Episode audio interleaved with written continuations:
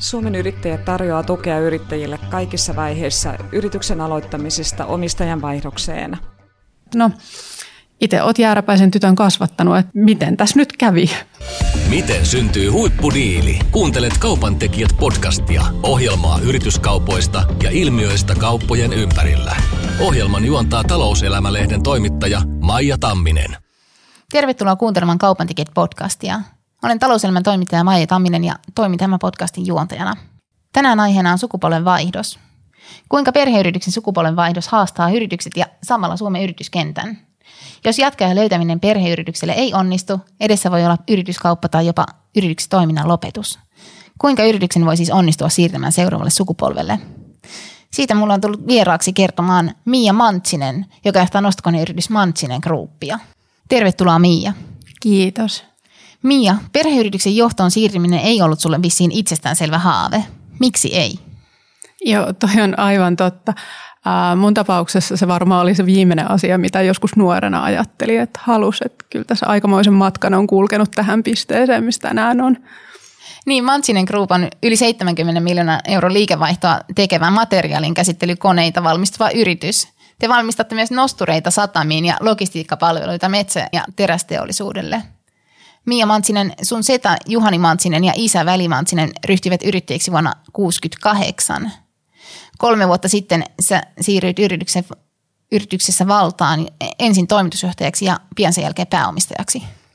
Kolme vuotta sitten Mia sä siirryit yrityksen toimitusjohtajaksi ja pian sen jälkeen pääomistajaksi. Sä oot tehnyt koko uras perheyrityksessänne. Oletko ikinä epäillyt, haluatko jatkaa yrityksen omistajana? No tähän mennessä en ole kyllä epäillyt, että haluanko jatkaa omistajana, että tie on ollut hirveän selkeä siitä asti, kun omistajaksi on tullut. Mutta varmaan ne isoimmat epäilykset oli siinä vaiheessa, kun en vielä ollut omistajana ja harkitsee, että mitä elämällä oikeasti haluaa tulevaisuudessa tehdä. Et silloin oli kyllä kaikenlaisia epäilyksiä perheyrittämistäkin kohtaan. Ähm, sä olet kuitenkin tehnyt koko työurasi perheyrityksen palveluksessa. Missä kaikissa rooleissa sä oot toiminut?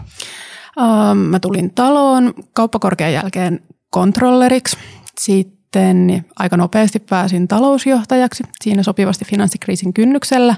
Sitten siitä pääsin hyppäämään myyntimarkkinointijohtajaksi viisi vuotta talousjohtajana oltuani ja sitten sain vetää meidän tota materiaalin käsittelykoneen liiketoimintayksikköön muutaman vuoden ajan ja sitten siitä toimitusjohtajaksi. Et aika kirjava kaari kaikenlaisesta, mitä niin kun meidän liiketoimintaan liittyy.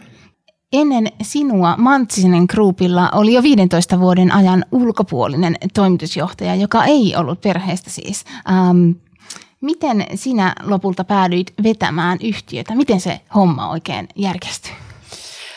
No se ei mennyt ehkä ihan niin kuin perinteisten kaavojen ja suoraviivasten mutkien tai niin kuin suoraviivaisen tarinan kautta. Ähm, mä olin eka vahvasti sitä mieltä, että mä haluan sellaisen niin kuin perinteisemmän perheyritysomistajan roolin siirtyä hallitukseen ja hallituksen kautta vaikuttamaan meidän firman tarinaan.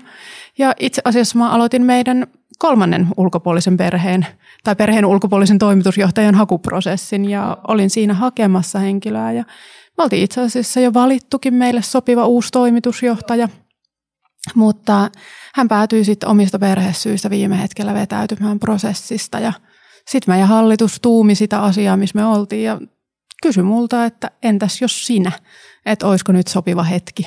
Ja sitten mä itsekin olin sitä miettinyt sen verran paljon ja päätin loikata mukaan. No mikälainen hetki se oli, kun hallitus tätä sulta kysyi, että lähditkö toimitusjohtajaksi? Se oli jännää. Se oli oikeasti aika jännää. Siinä oli aika lyhyt aika siitä, kun toi vetäytyminen siitä prosessista oli tapahtunut ja sitten me kaikki mietittiin varmasti, että mitä, mitä tehdään. Mä nykyinen hallituksen puheenjohtaja kysyi multa automatkalla lentokentältä tehtaalle, että entäs jos mä esittäisin sinua tuossa kokouksessa, että mitä sä tuumisit siitä? Sitten mä olin pari yötä valvonut sitä ennen ja miettinyt, että uskaltaisinko mä itsekin sanoa, että entäs jos se sittenkin olisi minä. Aivan. Niin se oli, se oli, se oli aika tunteikas kokous meille kaikille ja erityisesti varmaan mun isälle. Kerrotko vähän siitä, että miten tämä teidän sukupolven vaihdosprosessi siis oikeastaan käynnistyi ja koska? Me ollaan tehty vaiheittain sukupolvenvaihdosta aika pitkään. Uh, aika pian sen jälkeen, kun mä tulin firmaan mukaan, varmasti isän kanssa aloitettiin ekat keskustelut, Joo. että miten jatko. Ja hänkin alkoi miettimään, että näkeekö hän minut jatkajana ja luottaako minuun. Öö, ensimmäistä sukupolvenvaihdospätkää taidettiin tehdä jo 2014. Isä siirsi mulle jonkin verran omistusta. Ja sitten pian sen jälkeen ruvettiin miettiä, että mitenkäs jatko. Isä oli edelleen pääomistaja ja osti vielä siinä nuoremman veljensäkin osakkeita lisää. Niin sitä tehtiin ja suunniteltiin pitkään, haettiin vähän sparrausta eri tahoilta. Ja sitten alettiin perheen kanssa keskustella, että miten me tehdään. Että se meni hirveän pitkis pätkissä ja sitten siskot tuli keskusteluun mukaan ja aloitettiin, aloitti, alettiin hahmottaa, että mitä me oikeasti tahdotaan. Ähm, miten teidän omistajavaihdos käytännössä siis toteutettiin tällaiselle suurelle perheyrityksille tyypillisesti? Äh, sinähän et äh, ostanut koko yhtiötä, vaan tässä oli erityyppinen järjestely. Miksi tämä järjestelytapa valittiin? No ensinnäkin mun mielestä oli ihanaa, että meidän isä halusi kertoa ja linjasi sen, että mitä hän haluaa meiltä seuraajilta. Että hänelle oli hirvittävän tärkeää, että firmalle tulee yksi pääomistaja. Se auttoi meitä, seuraavaa sukupolvea, se antoi raamit sille.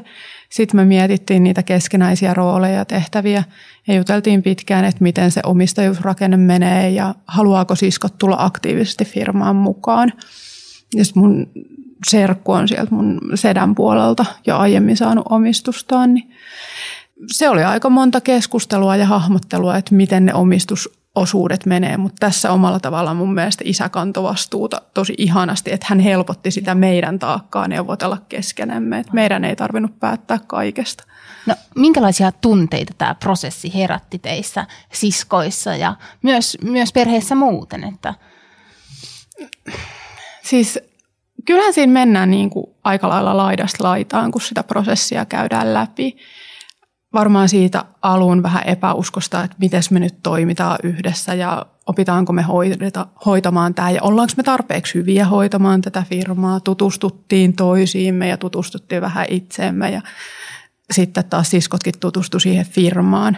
Että tietyllä tavalla sellaista vähän niin kuin epäilevästä ja epäluulosta pienten askeleen kautta yhdessä tekemiseen ja sitten niin kuin sen luottamuksen rakentamiseen, niin siinä mentiin niin kuin koko tunneskaala varmasti läpi. Kyllä. No tuliko teille mitään riitoja siinä kesken näiden neuvottelujen, että miten omistetaan ja ketkä? Mä olen aika huono riitelemään koko perhe. kyllä meillä oli sitten niin varmasti erimielisyyksiä ja näkemyserimielisyyksiä joista asiasta, kun käytiin vaikka osakassopimusasioita tai muita läpi. Mutta sitten kaikilla taas oli yhteinen tahtotila niin selvää, että me halutaan omistaa tätä firmaa ja viedä tämä seuraavalle sukupolvelle, että se aina auttoi juurruttamaan siihen, että ei, eikös me nyt löydetä ratkaisu tähän ja tavallaan päästä tästä asiasta yli. Että se mun mielestä meni suoraan sanottuna ihan hämmentävän hyvin. Joo. Musta tuntuu nykyään sen takia me ollaan myös hirveän paljon läheisempiä ihan perheenjäseninäkin, koska me ollaan opittu tuntemaan toisiamme eri tavalla kuin ennen. No mitä sä opit sun siskoista ja serkusta tässä sukupolvenvaihdoksessa? Yksi tosi käsittämätön oppi on ollut huomata se, että miten ö, samanlaisiakin me omalla tavallaan ollaan. Et kuitenkin siellä on niinku samanlainen arvopohja, samat asiat on tärkeät. Me ollaan kaikki kuljettu hirveän niinku erilaiset urakaaret ja uratarinat läpi, että kaikilla on se oma ammatillinen osaaminen, mutta kuitenkin siellä on niinku tiettyjä hirveän juurruttavia asioita, että meidän on myös helppo toimia yhdessä.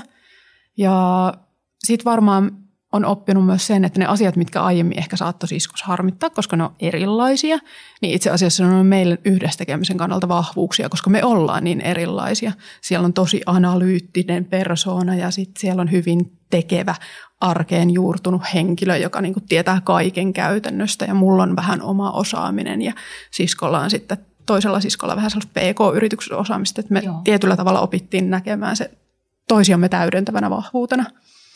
No te toteutitte tämän sukupolven vaihdoksen ää, järjestelynä ikään kuin kaksivaiheisesti, että susta tuli eka toimitusjohtaja ja Joo. sitten vasta ää, noin vuoden päästä pääomistaja. Ää, mitä etua tästä oli sen prosessin onnistumisen kannalta?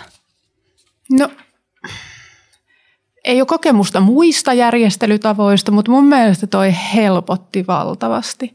Ensinnäkin totta kai se oli mulle iso helpotus, että ei tarvinnut ottaa kahta tosi isoa ja merkityksellistä roolia mm. kerralla.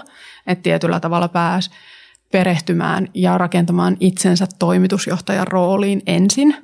Pääsi niin kuin miettimään, että kuinka mä toimin toimitusjohtajana. Ja sitten onhan se valtava vastuu myös ajatella, että pääomistaja yritykselle, että sit oli aikaa siihen. Ja toisaalta mä luulen, että myös se kerkisi rakentaa meidän niin organisaatiolle ja muille ihmisille luottamusta, että hei, nämä on uskottavia ihmisiä ja nämä on sitoutuneita ja nämä haluaa toimia tämän yrityksen parhaaksi. Ja mitään ei radikaalisti muutu yhdessä yössä, mm. vaan se on niin kuin sellainen muutosmatka ja tarina. No miten tämä omistajavaihdos lopulta vaikutti teidän perhesuhteisiin ja näkyykö se jotenkin yhtiön johtamisessa?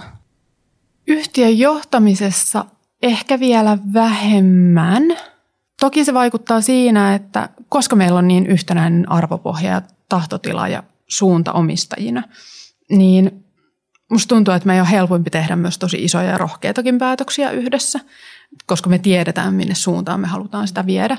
Että varmaan se on antanut sellaista uskoa läpi organisaation, että tämä sukupolvi tekee tälle yritykselle myös niin kuin isoja asioita, jotta tulevaisuus näyttää kirkkaalta. Mitä te olette esimerkiksi tehneet viime aikoina? No, reilu vuosi sitten me ollaan tehty yksi, tai varmasti meidän yrityksen historian isoin investointipäätös, millä me lähdetään laajentamaan tätä meidän materiaalin käsittelykoneyksikön tuotantokapasiteettia niin, että mm. meillä on taas kasvun kaarta seuraavalle 20 vuodelle. Ja siskot oli mukana hallituksessa tekemässä tätä päätöstä pikkasen reilun vuoden kokemuksella meidän firmasta – että sehän on ihan järjetön luottamuksen Aika hurjaa. ja niin kuin sellainen harppaus, Kyllä. että sellainenkin uskalletaan Kuinka iso tekee. investointi se oli? No euromääränä se on noin 12-13 miljoonaa, mitä me nyt tällä hetkellä sijoitetaan ja suhteessa yrityksen Kyllä. kokoon. Sehän on mun valtava. mielestä se on Joo. tosi mittava. Kyllä. Et se, oli, se oli tosi tärkeä juttu. Mutta palatakseni siihen, mitä kysyit, että miten se on vaikuttanut perheen suhteisiin, niin Musta tuntuu, että me ollaan nykyään läheisempiä kuin koskaan. Et meillä on käynyt ehkä niin kuin se paras mahdollinen tarina, Kyllä. mitä perheyrityksessä voi olla. Meillä on aika isot ikäerot ja serkun kanssa ei olla valtavasti arjessa oltu läsnä. Niin nyt me yritetäänkin löytää tapaa viettää aikaa yhdessä ja mennään dinnerillä ja nauraa kätkätetään ja istutaan mökillä keskustelemassa, mitä me halutaan omistajina tehdä ja tutustutaan toistemme tarinoihin ja kuunnella, että minkälaisia me ollaan niin kuin ihmisinä ja miten me ollaan kasvettu tällaiseksi. Niin, ja sitten totta kai me spekuloidaan tuosta vanhemmasta sukupolvesta, että miten niistä tuli semmoisia. Aivan. Mutta tota, se on tuonut niin kuin sellaista yhteistä ja itse asiassa niin kuin vahvemmat perhesiteet. Tartu vähän tuohon, että, että sä sanoit, että spekuloitte, että miten vanhemmasta sukupolvesta tuli sellaisia kuin ne on. Teidän yritys on ollut pitkään leimaantunut sun isään veli Mantsiseen. Miten, minkälainen johtaja sinä olet häneen verrattuna ja miten, minkälaisia eroja teillä on? Mä luulen, että isoin ero on varmaan puheen määrässä. Et, hän on kuitenkin, siis kunnioitan isän aivan järjettömän paljon. Hänellä on uskomaton määrä sellaista arkista kokemusta, mikä on hyvä johtaminen ja miltä se näyttää. Mutta tota, hän on kertonut niitä mulle ja osalle muista ihmisistä, mutta hän ei välttämättä ole muistanut kertoa niitä läpi organisaation. Et ne ei ole niin kuin ehkä yhteistä omaisuutta. Et siinä mielessä on yrittänyt itse arvostaa ja kunnioittaa sitä perintöä ja sitä osaamista, mutta kertoo ja puhuu enemmän ja rakentaa sitä luottamusta ja yhteistä olemista, että me tehtäisiin enemmän ja enemmän asioita yhdessä. Että aiemmin varmaan ollaan tehty – valtavasti ja siis ollaan oltu sellainen tosi tekevä firma, Joo. sellainen niin kuin työhön tarttuva firma, mm. mutta sitten tunteista ainakaan ei olla aiemmin varmaan puhuttu kovinkaan monta sanaa. Aivan. No nytkö te puhutte sitten firmassa myös tunteista? Kyllä mä aina välillä yritän härnätä. Aivan. Miten sä oot rakentanut luottamusta uutena johtajana ja uutena pääomistajana firmassa? Yleensä omistajavaihdos kuitenkin perheyrityksessä myös haastaa jollain tavalla henkilöstön. Kävikö teille tälleen? No kyllä varmasti siellä on käynyt. Mä voin vaan kuvitella, että mitä, mitä siellä on porukalla pyörinyt mielessä. Kun meillä on niin paljon ihmisiä, joilla on pitkät työurat on 10 vuotta, 15 vuotta, 20, 30, 40 vuotta olleita. Ja sitten yhtäkkiä se tyttö, joka oli niinku sellaisena vauvan taaperona siellä takapenkillä, mm. on yhtäkkiä se, joka on sitten toimitusjohtaja ja seuraaja.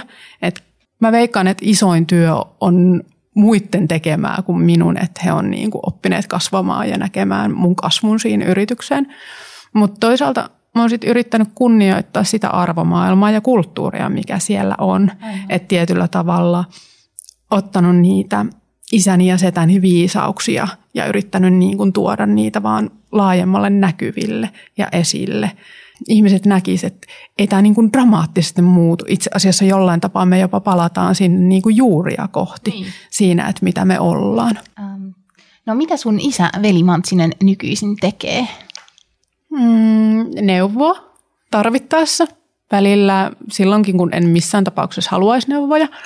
Hän osallistuu sillä tavalla, kun hän haluaa oikeastaan. Mulle on kauhean tärkeää ja kaikille meille, että hän on mukana ja hän tulee tehtaalle silloin, kun hän haluaa ja käy rupattelemassa porukoiden kanssa ja kuuntelee tuntoja.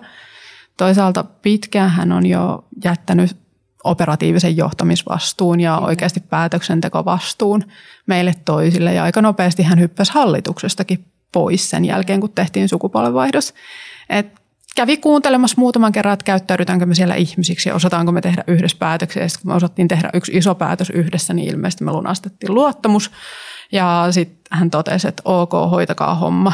Mutta hän edelleen näkyy siellä Joo, joo, käy. Kyllä miten terveys sallii, niin päivittäin tai vähintäänkin viikoittain pyörähtämässä Joo. ja toimii vähän semmoisena niin kuin, varmaan moittisi minun kauheasti, jos sanoisin konsultiksi tai hyvinvointiasiantuntijaksi, niin olkoon nyt sitten neuvoantaja. Aivan, aivan. No, äh, riitelettekö te koskaan isäsi kanssa vielä yrityksen asioista? Olemme voimakkaasti välillä eri mieltä. Aivan. Joo, onhan siellä ollut sellaisia tilanteita, että se tapa, millä mä oon halunnut asioita hoidettavan ja se, miten hän olisi ne hoitanut, ne on tosi erilaisia. Että ollaan me joskus istuttu sit pöydän ääreen ja tavallaan yritetty hakea, että kummin päin tämä tilanne ratkaistaan ja sitten tasapainoltu sen kanssa, että ihmehän se olisi, jos ei välillä oltaisi yhteen otettu. Sitten mä oon aina yrittänyt selittää sitä, että no itse oot jääräpäisen tytön kasvattanut, että, että miten tässä nyt kävi. Niin, kyllä. Mutta tietyllä tavalla sellaista molemmilla on sopivaa jääräpäisyyttä, niin sitten välillä otetaan vähän yhteenkin, mutta ei pahasti. Mantsinen Groupin toiminta sijaitsee Liberissä. Minkälainen päätös se oli äh, jatkajana ryhtyä vetämään tämmöistä perheyritystä, joka on ikään kuin tuolla, ei ole missään kasvukeskuksessa? Kun olin opiskellut Helsingissä ja kaikki niin kuin ystävät oli muuttanut pois niin kuin kotipaikkakunnalta – niin se oli oikeasti aika vaikeakin hetki ajatella, että sen duunin takia ja sen firman takia muuttaa pois sieltä, missä niin kuin oma sosiaalinen elämä on. Että kyllähän se vaikutti ja vaikeutti ensi alkuun aika paljonkin. Mutta sitten pala kerrallaan yritti tasapainoilla sen tilanteen kanssa, että ok, molemmat puolet pitää olla, että ei sitten yrittäjänä ole sen kummosempi kuin muutkaan ihmiset. Se tarvitsee niin. niin kuin kokonaisen elämän. Et nyt onneksi se elämä on alkanut rakentua sinne ja sit siellä on tosi hyvä olla ja siellä on koti.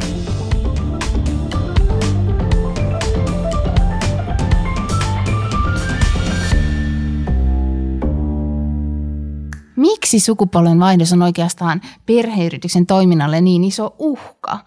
Kaikki suomalaiset yritykset ei syystä tai toisesta selviä sukupolven vaihdoksesta.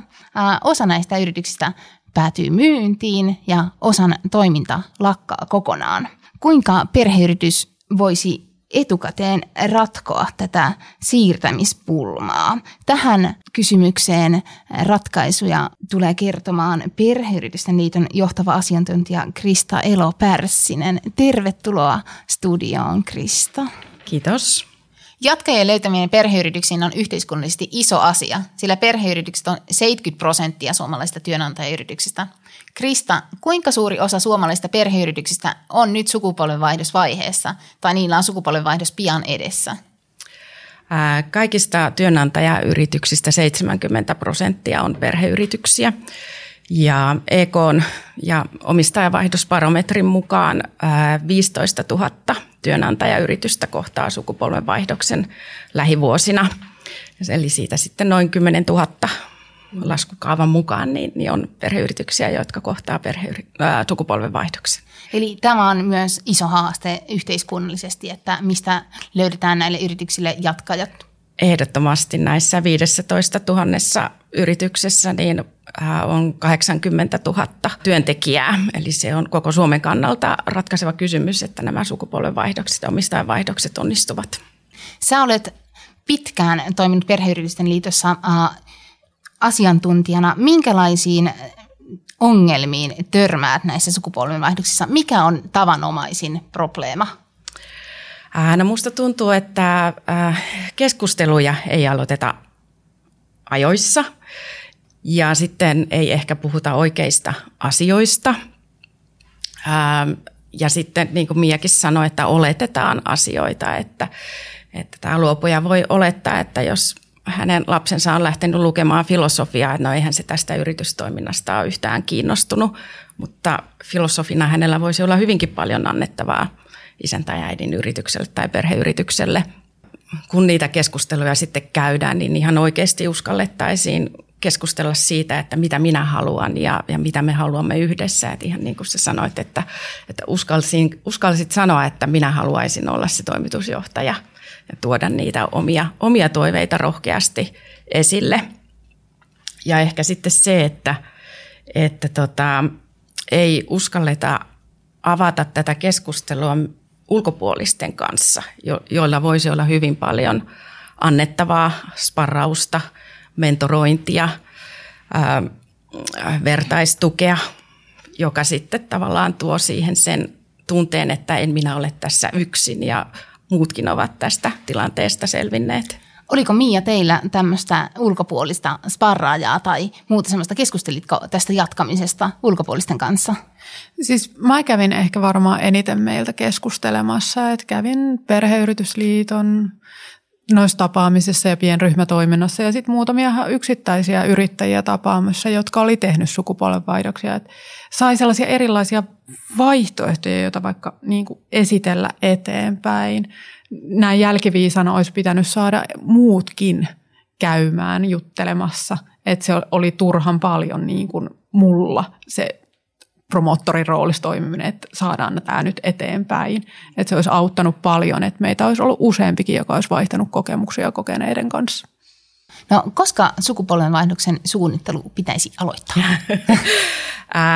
Jotkut sanoo, että, että ihan siinä vaiheessa, kun lapsi syntyy, niin, niin pitäisi jo alkaa kasvattamaan näitä jatkajia. Että Jyväskylän yliopiston emeritusprofessori Matti Koiranen hän on sanonut, että jatkajia ei löydetä, niitä kasvatetaan. Eli se lähtee ihan sieltä, sieltä lapsuudesta lähtien, mutta tota, tämmöinen formaali sukupolvenvaihdosprosessi, niin kyllä sekin vie kymmenen vuotta – nämä kaikki sitten osakejärjestelyt ja osakassopimukset ja verotusasiat ja kuka, kuka saa mitä ja missä suhteessa, niin näitä keskusteluille kannattaa varata aikaa. Aina välillä törmään yrityskauppatoimittajana tapauksiin, missä yrittäjä kertoo, että perheyritys on ollut pakko myydä ulkopuolisille. Silloin yrittäjät yleensä mainitsee sukupuolenvaihdosten verotuksen. Krista, minkä takia verotus voi olla yrittäjille ongelma vai onko se? Perintö- ja lahjaverothan yleensä maksetaan sieltä yrityksestä joko osinkoina tai sitten jos tulee suunnittelematon äkillinen kuolemantapaus esimerkiksi, niin sehän tarkoittaa sitä, että jos yrityksessä ei ole, ei ole vapautettavia varoja, niin, tai ne yrityksen varat on kiinni taseessa ja tai, äh, koneissa ja kiinteistöissä, niin se voi olla joskus vaikeaa, jos tätä ei suunnittele, mutta sitten myös jos pääsee näihin sukupolvenvaihdoshuojennusten piiriin, niin se vähän sitten helpottaa myös tätä verotusta. Mutta suunnittelu on tässä. Äh, ja aika paljon sukupolvenvaihdoksia ohjaakin verosuunnittelu, joka ei ehkä sitten ole sen yrityksen ja perheen kannalta aina se paras ratkaisu. Kyllä. Ähm, perheyritysten liittohan on äh, ajanut jo vuosia perintö- ja lahjaverotuksen poistoa äh, perheyrityksen sukupolvenvaihdoksen yhteydessä ja ehdottanut tilanne tilalle tätä äh, samaa mallia, mikä on Ruotsissa esimerkiksi luovutusvoittoveroa. Sukupolvenvaihdoksessa kuitenkin tämä huojennus on yleensä sellainen, minkä, minkä piiriin perheyrityksen jatkaja voi päästä. Miksi, miksi pitäisi vaihtaa pois perintö- ja lahjaverotuksen piiristä? Kun verot maksetaan siinä vaiheessa, kun yritys myydään, niin silloinhan sulla on sitä rahaa ja varaa maksaa näitä, näitä veroja. Ja myös sitten tämä huojennuksessa on aika tarkat ne kriteerit, että varsinkin laajasti omistettu perheyritys niin ei, ei pääse näiden huojennusten piiriin, eli se koskee enemmän näitä pienempiä perheyrityksiä. Mia Mantsinen, mitkä on sun parhaat vinkit jatkajalle sukupolvenvaihdokseen? Mä varmaan antaisin sellaisen neuvon, että elä oleta. Että malta oppia tutustumaan sun perheenjäseniin uudella tavalla ja malta oppia tutustumaan siihen yritykseen uudella tavalla ja myös niihin yrityksen ihmisiin. Et jotenkin sitä hirveän helposti perhesuhteessa olettaa, että siskoilla on tietyt roolit ja niistä on tai sisaruksilla, että ne on vähän stereotypioita tai vanhemmat on jotenkin tietynlaisia, mutta tällaisessa prosessissa ainakin meille oli tosi tärkeää, että jopa, jokaisen oppi tuntemaan vähän eri tavalla kuin ennen. Ja se on varmaan itselle ollut kaikista suuri anti. Niin yrittäisi päästä sen pinnan alapuolelle, niin sitten olisi aika hyvä. Mitä tarkoittaa, että yritys pitää oppia tuntemaan eri tavalla? No kyllä meillä ainakin siskojen kanssa, kun juteltiin tuosta, niin heillä oli tietynlainen kuva yrityksestä ja eihän se välttämättä perheyrityksen tota, seuraavalle sukupolvelle aina ole ihan ruusuinen kuva, että minkälaista se yritys on, koska se tietyllä tavalla saatat nähdä vaan ne niin kuin huonot puolet niin. siitä, että vanhemmat on siihen tosi sitoutuneita ja se aiheuttaa paljon poissaoloja ja se niin kuin vie aikaa lapsilta. Se on niin kuin värittynyt kuva siitä yrityksestä sieltä niin kuin ulkokehän kautta. Mutta sitten kun rupeaa tutustumaan yritykseen sisälle ja mitä siellä tehdään ja mikä siellä on arvomaailma ja minkälaiset ihmiset, niin se kuvahan muuttuu. Et ainakin meillekin varmasti kaikille on ollut tärkeää ymmärtää, että mistä siinä yrityksessä on oikeasti kysymys. Että ei katso sitä vaan sen niin kuin lapsen näkökulmasta, niin. jonka vanhemmat teki kaikkensa se yrityksen eteen, vaan tietyllä tavalla tutustuu myös siihen yritykseen, että miksi se oli niin hemmetin hieno juttu, että sille halusi antaa kaikkensa. No entä Krista, olisiko sulla jotain vinkkejä luopujen näkökulmasta luopujille? No luopujalle ehkä vinkiksi, että aloita ne keskustelut ajoissa ja, ja keskustelee kaikkien lastesi kanssa, että älä, älä tee itse sitä päätöstä, että kenestä haluaisit työllesi jatkajan, jos kyse on nyt esimerkiksi yrityksen toimitusjohtajuudesta. Eli tietyllä tavalla käy kaikkien kanssa keskusteluja, mitkä ovat heidän odotuksensa, toiveensa ja, ja sitten yhdessä mietitään, mikä on sopiva rooli siinä perheyrityksen sukupuolenvaihdostilanteessa sitten kaikille. Ja onnistunuthan perhe, onnistunut sukupolvenvaihdoksessa ää, sekä perhe että yritys voi hyvin. Eli nämä kummatkin mun mielestä pitää, pitää muistaa, että ei lähde vaan miettimään, että mikä on yrityksen kannalta parasta, vaan ottaa siihen rinnalle myös, että perhesuhteet säilyvät myös sitten sen sukupolvivaihdoksen jälkeen, niin se on mun mielestä tärkeää. Kiitokset Krista ja Mia ja kiitokset myös kuuntelijoille. Tämä on Kaupan podcast. Uusi jakso ilmestyy joka toinen perjantai.